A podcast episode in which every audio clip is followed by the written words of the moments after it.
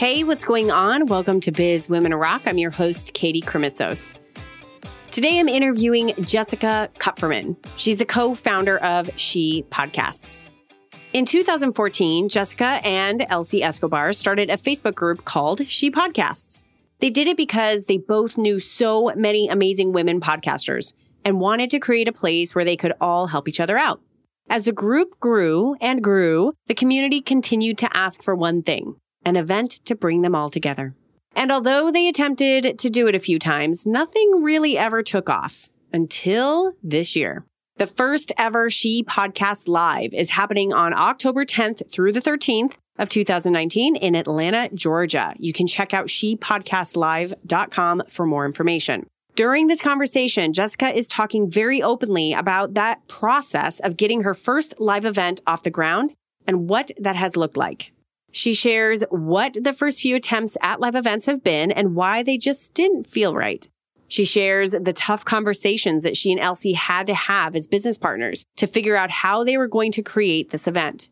She also talks about why she decided to launch a Kickstarter campaign for She Podcasts Live and how her Kickstarter campaign ended up being backed 200%, which raised $50,000 and accumulated 200 tickets for them. She also talks about her commitment and vision for every single woman who attends her event. This episode will be especially helpful for you if you're wanting to put on your own live event for your community.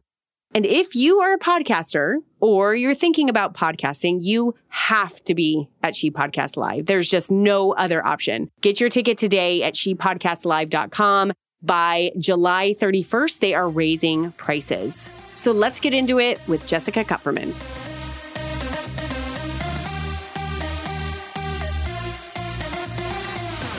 All right, Jess, tell me why and how. What was the moment where you were like, we need a live She Podcasts event? Well, you're going to laugh, but it was when I was at New Media Expo in 2013 or 14. Like it wasn't in the last year. It wasn't in the last year. It was when I went to this is the very first conference I went to that had anything to do with podcasting on any level. And maybe the first conference I'd ever been to, period. Because I've never been to like web design conferences or anything like that, or women's things or whatever. And there were so many dudes. And like all the keynotes seemed like dudes, except for my friend Lynette Young. They were all dudes, and like all the podcasting like gurus were dudes. And I mean, I strictly hung out with Elsie Escobar, Maggie Patterson, Alea Williams, Emily Chase Smith, and Sandy Sidhu. And I remember those, like we were like five, we were like Reservoir Dogs. Like the five of us were like, we're just like, we would go to our sessions and then we come back together, eat a crap load of crab legs and be like, this is why this is dumb. This is why this was dumb. This is why we should do this. And the whole time I was like, God, I really think I need my own little women's pod squad. Oh, I like that. I just thought of that. My own little women's pod squad. So I came back and I started a Facebook group. And I didn't really think at the time like, oh, I should do my own conference. But what I wanted was like my own little mind hive of what to do, because I just felt that their advice was so much more valuable than Pat Flynn and John Lee Dumas and anybody else. And I met Mignon Fogarty there. And I think I don't know if I met you there. I met Natalie there, McDoll, and she was pregnant and I was about to be pregnant. Yeah. So when Elsie wanted me to change the name of the group to She Podcast, because she'd always wanted a female podcaster's name, She Podcast, and she asked me to do a show. We started talking about where this could ever end. Like, what if this was like our full-time job and we could just nurture women podcasters all the time? And I was like, you know what we could do? Because at the time I had a friend, Rachel Luna, who's going to be a speaker, had just done Tori Johnson's Spark and Hustle thing. And the way that worked was she went to 5 cities in like 6 months. Wow. And she had people like in every city. So if she was in Minneapolis, she would have like someone in Minneapolis spend $2,000 to have a booth and be on stage. So she would make $10,000 per city.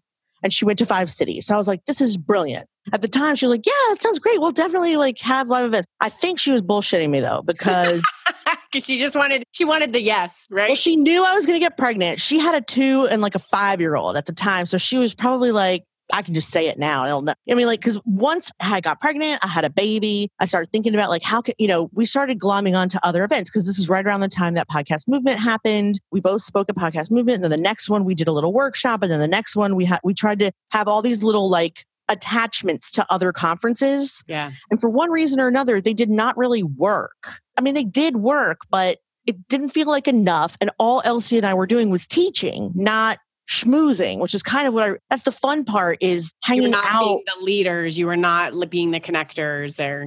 Yeah. And we weren't socializing, getting to know anyone. We were just talking heads. So your question, like, when did I first want to do it? It's kind of been like a long, slow, like, this needs to be done. And the more strongly I felt about it, probably the less strongly Elsie felt about it. And so that sort of hesitated me too. So there were 2 years, maybe the past 2 or 3, where I really wanted to do an event. And then every time I would bring it up with Elsie, we would disagree about how to approach this. And then I would drop it for like 6 months. And then I was like, man, it would be so cool to have an event. And she's like, well, I just really need it to be financially accessible. I was like, okay, well, we'll have 1,000 people and we'll make them all spend like $50. She was like, well, 1,000 people, so many people. I wish it could be like 20, 30 people. And I'm like, so make $300 then. That's what you're saying here? We can't have both. And she was like, I know, it just feels so stressful. And I hate this whole idea. And I'm like, okay. And I dropped it. So then I had an identity crisis and decided I didn't care if she wanted to do it with me or not. I was just going to do it. How did that work? Like, what was that conversation like between business partners there? It was a text. The truth of business communication. I can probably look back and see when I said, I'm done doing this job and I don't want to do this anymore. I want to plan this event. Are you okay with that? And she wrote back, yep. And I said, it's going to be a She Podcast event. Are you okay with that? Or do you not want me to use our brand? No, you should use our brand. Okay. I'm perfectly comfortable with you not planning any part of it. Is that what you want? Yes. I don't want to plan it. I was like, okay, so it's my event. I'm planning it. Of course, you'll speak. Because she always said, you know what I want out of an event? I want to show up and be the talent. I was like, I'll give you a speaker fee. You'll show up and be the talent. Then you can do whatever you want. I will plan the entire thing myself, feeling very conky and arrogant at the time. I was like, I'll do the whole thing myself and it'll be She Podcast. And she was like, perfect. Okay. And that was it. And it was all over text. And then the next couple months were a little hairier because she has a lot of strong feelings about content and like what kind of speakers and content would properly represent us and what we stand for. Right. And I mean, I don't know how much you want me to get into this part, but it became a little bit hairy because I understood her vision, but I think she felt a little bit like if she didn't strangle and choke me, then it wouldn't get done perfectly. Right. We would bring it up and I would say, okay, I got it. I know exactly what you want. Like, it's kind of like you want someone to load the dishwasher, but then if you don't stand over them and tell them where everything goes in your dishwasher, like they put the forks in the wrong place. And like, it's kind of like what I felt she was doing. So she did, as a partner, she wanted it and agreed that it would be the brand, right? The live version of the brand. Mm-hmm. Did not want a part of the logistical planning of it, but definitely wanted to have an opinion and be valued as somebody who had a say in what it was. That had to be very challenging to be able to sift all of that stuff out. But I'm making the assumption that obviously it was sifted out because now here you are just a few months away from the very first She Podcast Live. It was sifted out. I did have to come to a little bit of a head, but lovingly, but firmly. You know, I'm into that loving but firm thing lately. So like lovingly. So it happened about 4 times. First time she brought it up, I really want this and I don't want this. I'm like, okay, do you want part in helping me pick? No. Just know that that's what I want. Okay. Second time, it was like, I'm just worried that it's going to be too businessy and it's going to be too white lady and it's going to be too... And I was like, I agree. I don't want that. I really don't want that. It's supposed to be giving people who are never heard from a chance. I want LGBTQ. I want diversity. I want people of color. I want the nun that you know, like Sister Maxine and the nuns. Like I want all the people that have never spoken to anything before. I'm in. I'm with you. Yeah.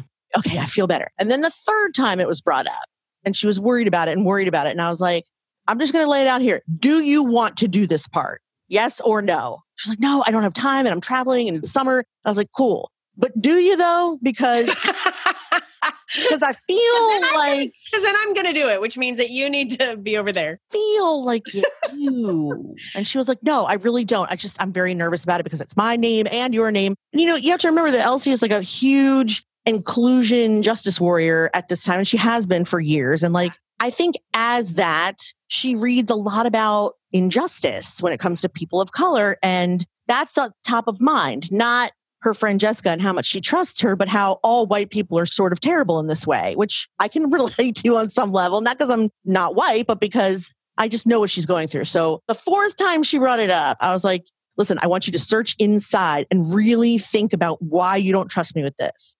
And then I want you to come back to me with an answer because I don't know what else I can say to convince you that I'm on your side, and then I agree, and then I'm not a person of color, so I don't understand, but I'm all but that in my ability to understand. There's no more I can do other than be born a person of color to understand what you're saying here. Yeah. And so that's kind of when, I don't know, I think she just thought about that a lot. Like, why don't I trust her with this? And why am I feeling controlling about it? And I think just by me saying, I don't know what else I can do for you was enough. I think sometimes you have to look at someone and be like, actually, I do this with little kids sometimes. You know how little kids will come over and they'll be like, Ari pushed me and he licked my lollipop. And most of the time I say, this sounds terrible. What exactly do you want me to do? Right. And usually they're like, nothing. Like, should I call the police? No, don't call the police. Should I give him a spanking? No, you don't have to. Okay, great. Go play.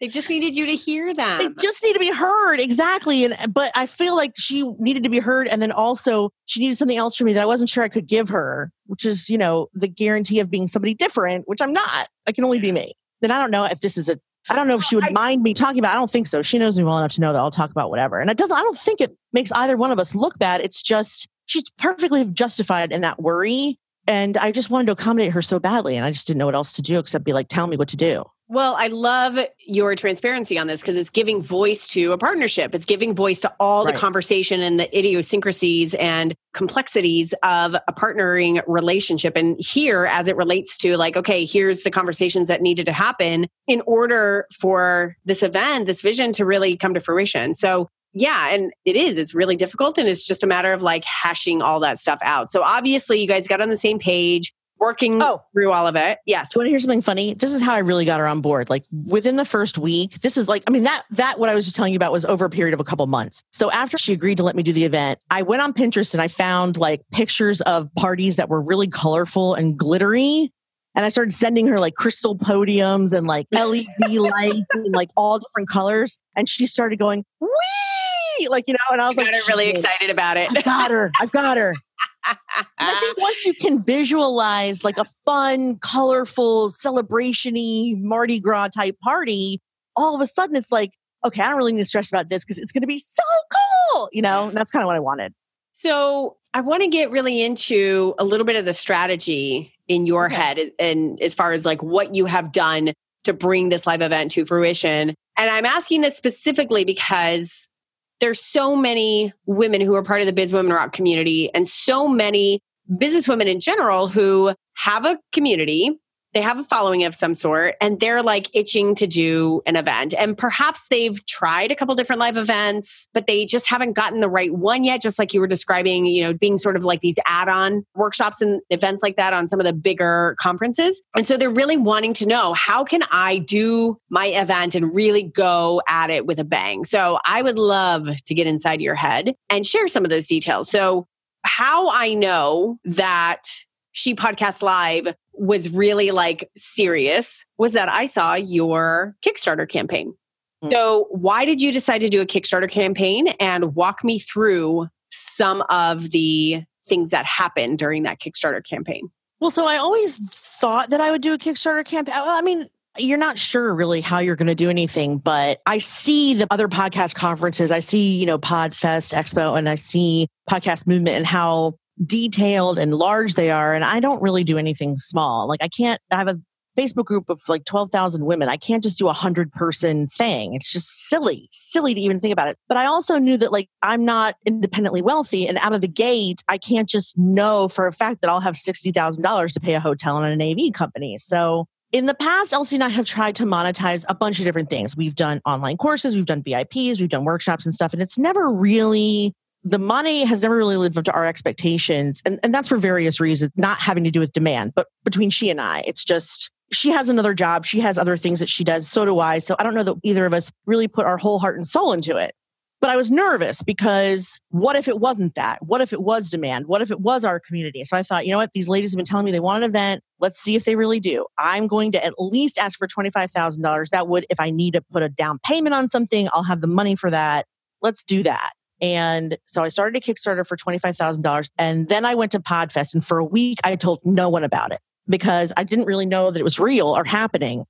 Like I couldn't like admit to myself that it was actually going to happen. And I actually did this with pregnancy too, where like I went through the phases of like in vitro thinking, maybe I can't get pregnant, but let's just go through the motions and see if anything happens. If it happens, great. So I started slowly telling people about it at Podfest. And then when I came home, I kind of like launched it with a bang, and we started to get donations, and it started to look pretty good. And then, you know, and it stalled around 5,000. It stalled again around 10,000. 10 days in, I called Chris. Why did you let me do this? I should have just done the event. You should have talked me out of this. This is the worst idea I've ever had. Because as usual, my fate is being controlled by other people, and I get itchy when that happens. Yeah. And I had said, I'm not going to do it if it doesn't get funded. And I still wanted to do it, even if it wasn't funded. I was just going to find a way to figure it out at that point. So I was just like, just let it get to 25 and then I'll just turn it off. I won't tell anybody about it anymore. If it happens in the last 5 days, that's fine. Well, it happened like 3 days later out of nowhere, just like soared up to $25,000.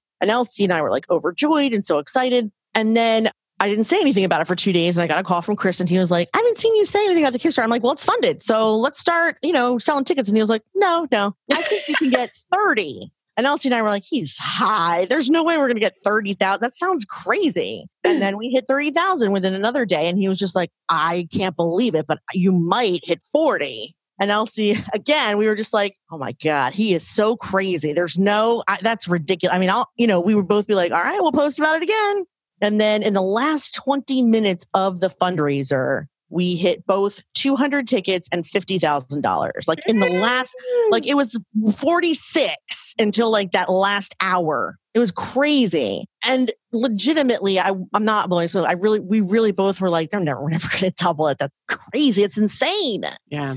Only because we hadn't been that, ham about selling ourselves up until that point, which obviously has now taught us a lesson that we are underutilizing our power and glory. But and by the way, just for reference, so the Chris that she's talking about is actually my husband, Chris Crisos, who is the founder of Podfest Multimedia Expo. And he also does event consulting at a high level. Yes. And so he has been consulting with you, and he's been like walking you through all this. And the guy's done like 2,000 plus events at this point. Like he knows everything. It's ridiculous. Before this, she was like, I mean, like literally he has not been wrong about anything. I was like, I know, I hate saying that, but it's true. It's probably way less annoying for me than it is for you. It's rarely wrong. And it gets a little comforting actually, because if he predicts something and it comes true over and over and over, you start to trust that person in there. Not that I didn't trust him before, but when it comes to fruition, you're just like, oh, thank God I have him. What would I do? I would just be biting my nails the whole time. Yeah. And so it's good. Yeah, I have learned when it comes to events, like trust this guy, just trust him. I don't know better than he does. And I've done a lot of events, don't get me wrong, but like he has a sixth sense about it all. So, but also he's a little bit of a hustler. So I can't tell if I almost feel like maybe he's just telling me this because he thinks it's what I want to hear. There's some element of like, is he placating me or is he telling me? He's got that New York, like... He has a New York swagger and a little bit of a hustle. And I can never tell if he's like blowing smoke in my ass, or I can tell when he's genuinely enthusiastic and excited. Yeah. But if I'm not, I can't tell if he's bullshitting me or not. That's the only thing. So, but what matters is that, and believe me, I know that, but what matters is the results at the end of the day, right? Like 200% funded Kickstarter. And so after that Kickstarter with $50,000 now, double the amount that you had really intended for it. Now you could turn around and be like, oh, we are absolutely having this event. And now more movement. So tell me a little bit about the process of what it's been like in planning the event. And I'm not just talking logistics. I'm talking like continuing to allow what She Podcasts Live is going to be stay in line with you and Elsie's expectations and desires, and the logistics, all of that in one, because it's all sort of like evolving, live as we're talking. So tell me a little bit about kind of some of the phases that you've gone through in the planning and what's been coming out. So most events probably don't have to deal with the fact that a Kickstarter is not exactly an attendee database. It's a Kickstarter. And so you download all the backers, and then you kind of have to figure out what to do with them. And there was a period of time there where I had no registration site set up, and they couldn't donate to the Kickstarter anymore. So I was getting this pressure. And also people were starting to ask me about sponsorships. And there was a week or two there where I just couldn't get everything up fast enough. And it was intense pressure to like allow people to give me money, which I feel now saying it out loud may be also universal and not just physical and technical, but like, you know, it's like, okay, now you have to allow people to just continue to pour it onto you. And it wasn't as if I was procrastinating. I could not work fast enough, period. Right. Because you have to figure out where your attendee's going to go. And does this talk to MailChimp? And is it going to allow me to scan people in? Like there's a lot of stuff to consider. And similarly with donations, like I had to get up a sponsorship deck and it had to look good because I'm annoying. So like, I couldn't just have like a one-sheeter. You know, Chris and I had to go over every possible thing they could sponsor, what comes with every single package, and then how much to charge for it. And of course, me the whole way, I'm just like, they're never going to pay that. They're never going to pay that. And he was like, right, but they might though. And also, if they don't, you can negotiate, but at least, you know, put it and see what happens. And I was like, oh, you're right. So, so there was that whole phase of like, I can't get it up fast enough. Okay. So that was like probably April and May. Then I started the speaker application process. And that was a whole other to-do. Part of how I think I closed the Kickstarter out was because people were already asking me if they could speak. And I was like, we're definitely considering Kickstarter backers first. Right. So which would make sense, right? Because they believe in the event. They have skin in the game. They're supportive of the community, regardless of whether or not we win the prize or not. They were there to help. There were some backers that didn't get chosen and they weren't very happy. But I mean, for the most part, I did go through all the backer applications first and really, really thought hard about if we could fit them in or if it just didn't fit for whatever reason. Right. So a lot of our speakers are backers. But I kind of figured that anyway, because they're longtime members of the community. We've either interviewed them or met them in person and know how great they are at what they do. So that makes sense. So then we had a speaker application process. And that's also the technicality of like putting it up and telling people what to expect. What do we want? What are our tracks? So I added all that. And then I started emailing about it. And between April and June, we got 185 speaker applications. Oh my gosh. Which, just to put you into perspective, we only had 200 tickets sold. Yeah. And to put it in more perspective, Chris told me Podfest last year got 210 applications. Wow. So I'm 15 less, and this is my first year, and I have no venue, no speaker, no sponsor, no nothing. Like we barely had a venue at this point. We got at end of April, I think we signed, and I could tell people about the venue. So people only knew about the venue for like 3 weeks. So then I started to look at sponsors, and now I'm in this weird phase of like, I don't know what the content is, but I'm trying to get sponsors, sponsor something that A, has never happened before, and B, have no lineup, or I have no way of selling what they're buying, really.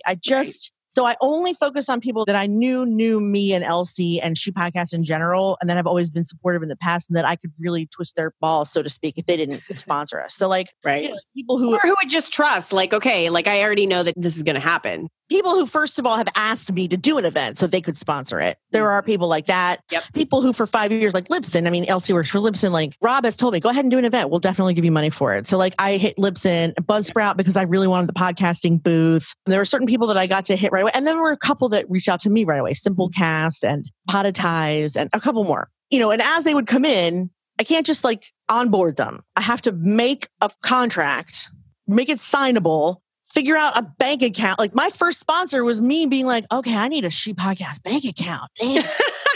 And I couldn't send an invoice because She Podcast is not a nonprofit. It's a nothing. It's not a business, nothing. I had to incorporate it. I had to make a bank account. And that was like after the Kickstarter. I didn't even think about that stuff beforehand. I just wanted to see if we were going to have it. You know what, Jess? I just so appreciate you sharing like this detailed of it, because this is the stuff that you have to go through on that first time around, right? Yeah. Even if your business is incorporated in the live event that you want to do is under your business, like you don't have to go through that process, but the contracts, the speaker application, like the terms, all of these things. What are they signing away? What am I signing away? What are they responsible for? What am I responsible for? Like, I didn't know any of that. I don't know any of that. You're creating all this brand new, there's so much brain juice on a first event that goes into just a creation of all the things, right? Right. Exactly. So I want to fast forward a little bit and ask you, obviously you're in the thick of selling tickets to this event. And I'm going to talk to you directly who's listening right now. If you are not currently signed up for She Podcasts Live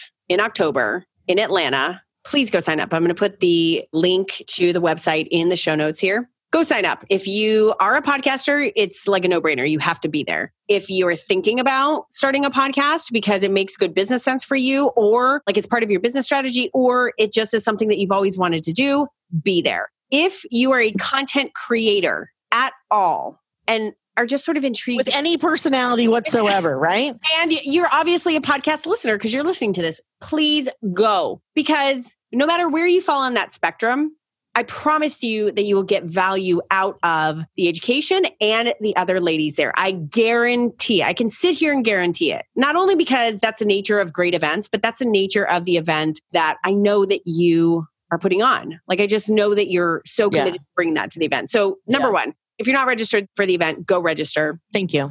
Number two, if your business wants to be in front of podcasters and specifically women podcasters, go visit the website to go see how you can sponsor and get in front of them because it's an amazing niche, awesome audience. Thirdly, talk to us a little bit about your vision. What are you really committed to delivering? What do you want to make sure that the person who attends experiences?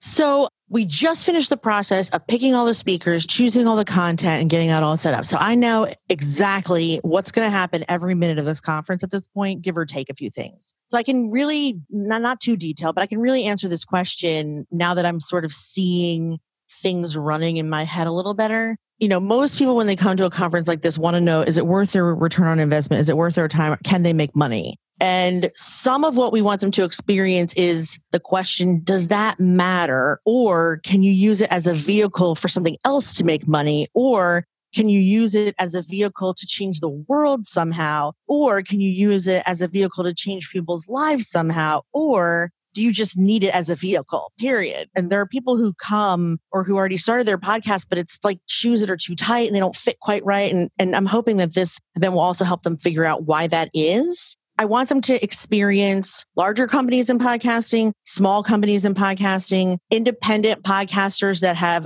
crazy, ridiculous success, independent podcasters that have had minor success, but are wildly happy about the way their podcast is making a difference in the world. I want them to feel like they can do it, confident, empowered, safe. I want them to feel included. That is my Chiron, my Achilles heel, is inclusion. Mm. I want people to feel like they belong there. I want them to feel like they could open their mouth and talk to anyone walking by with a badge, and that's an instant friend. I not only want that, I expect it because I've experienced that in our own community over and over and over again. And I know that if there's a woman who's not a she podcaster, they're not going to show up. And if they do, they know that they can expect that. Just from being in the group, they know what to expect, that they're going to be embraced and people will be excited. I think that even if I don't end up having money for all the drinks and all the food for parties, that our parties are going to be incredibly fun. Lots of laughing, lots of collaborating, lots of connections being made for the future. Maybe we'll do a show together, or maybe you and I will do like a, you know, I'll be on your show or you'll be on my show, or we'll create this little course together because I do this kind of podcast and you do that kind of podcast. And maybe I want to do this kind of podcast. I want to do a comedy show. I don't want to do anything about news or sadness or whatever. I don't know. I kind of put those together, didn't I? News and sadness. They go together so well. The point being is that it's really a big deal for you to make sure that everyone feels connected. Yeah, feels connected and feels belonging. And then I want them to walk away feeling like they didn't spend enough going. That like having bought a $149 ticket and however much they spent on the hotel and plane, that like they would have spent, not that I'm going to charge $1,000 more, but that they would have spent $1,000 more because they got more out of learning and collaborating with our community than they would with like a more general population of our community, of the podcasting community. So that's really what I want. I mean, there's no pressure whatsoever to deliver it. So that's good. Sarcastically. Yes. But no pressure.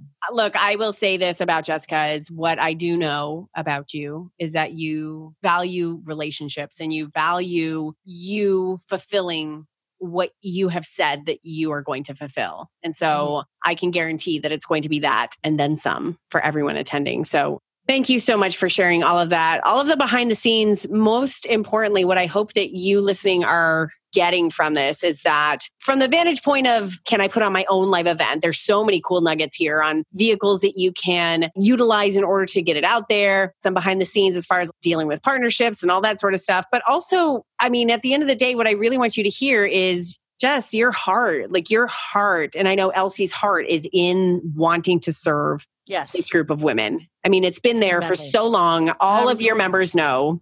And so this is just such a cool manifestation of that. And I really can't wait to be there. So we can't wait. I will say that, like, I don't know if you knew this about me, but up until the point of planning this event, I was constantly asking, like, what my purpose was on the planet. Like, what am I supposed to be doing? Is this right? Is that right? I've not thought about it since I launched that Kickstarter, not one time. Interesting. Which I think is really interesting. Yeah. Pretty awesome. It's definitely something that I've meant to do, is bring people together and have them feed off each other. It's the weirdest way I was describing it, but support one another and teach one another. So I'm really excited. Please, if you're listening, try it out. Join us. I'm hoping not to disappoint you. I will not disappoint you. You will not be disappointed. Jess, thank you so much for being here. Thank you for having me. Love you.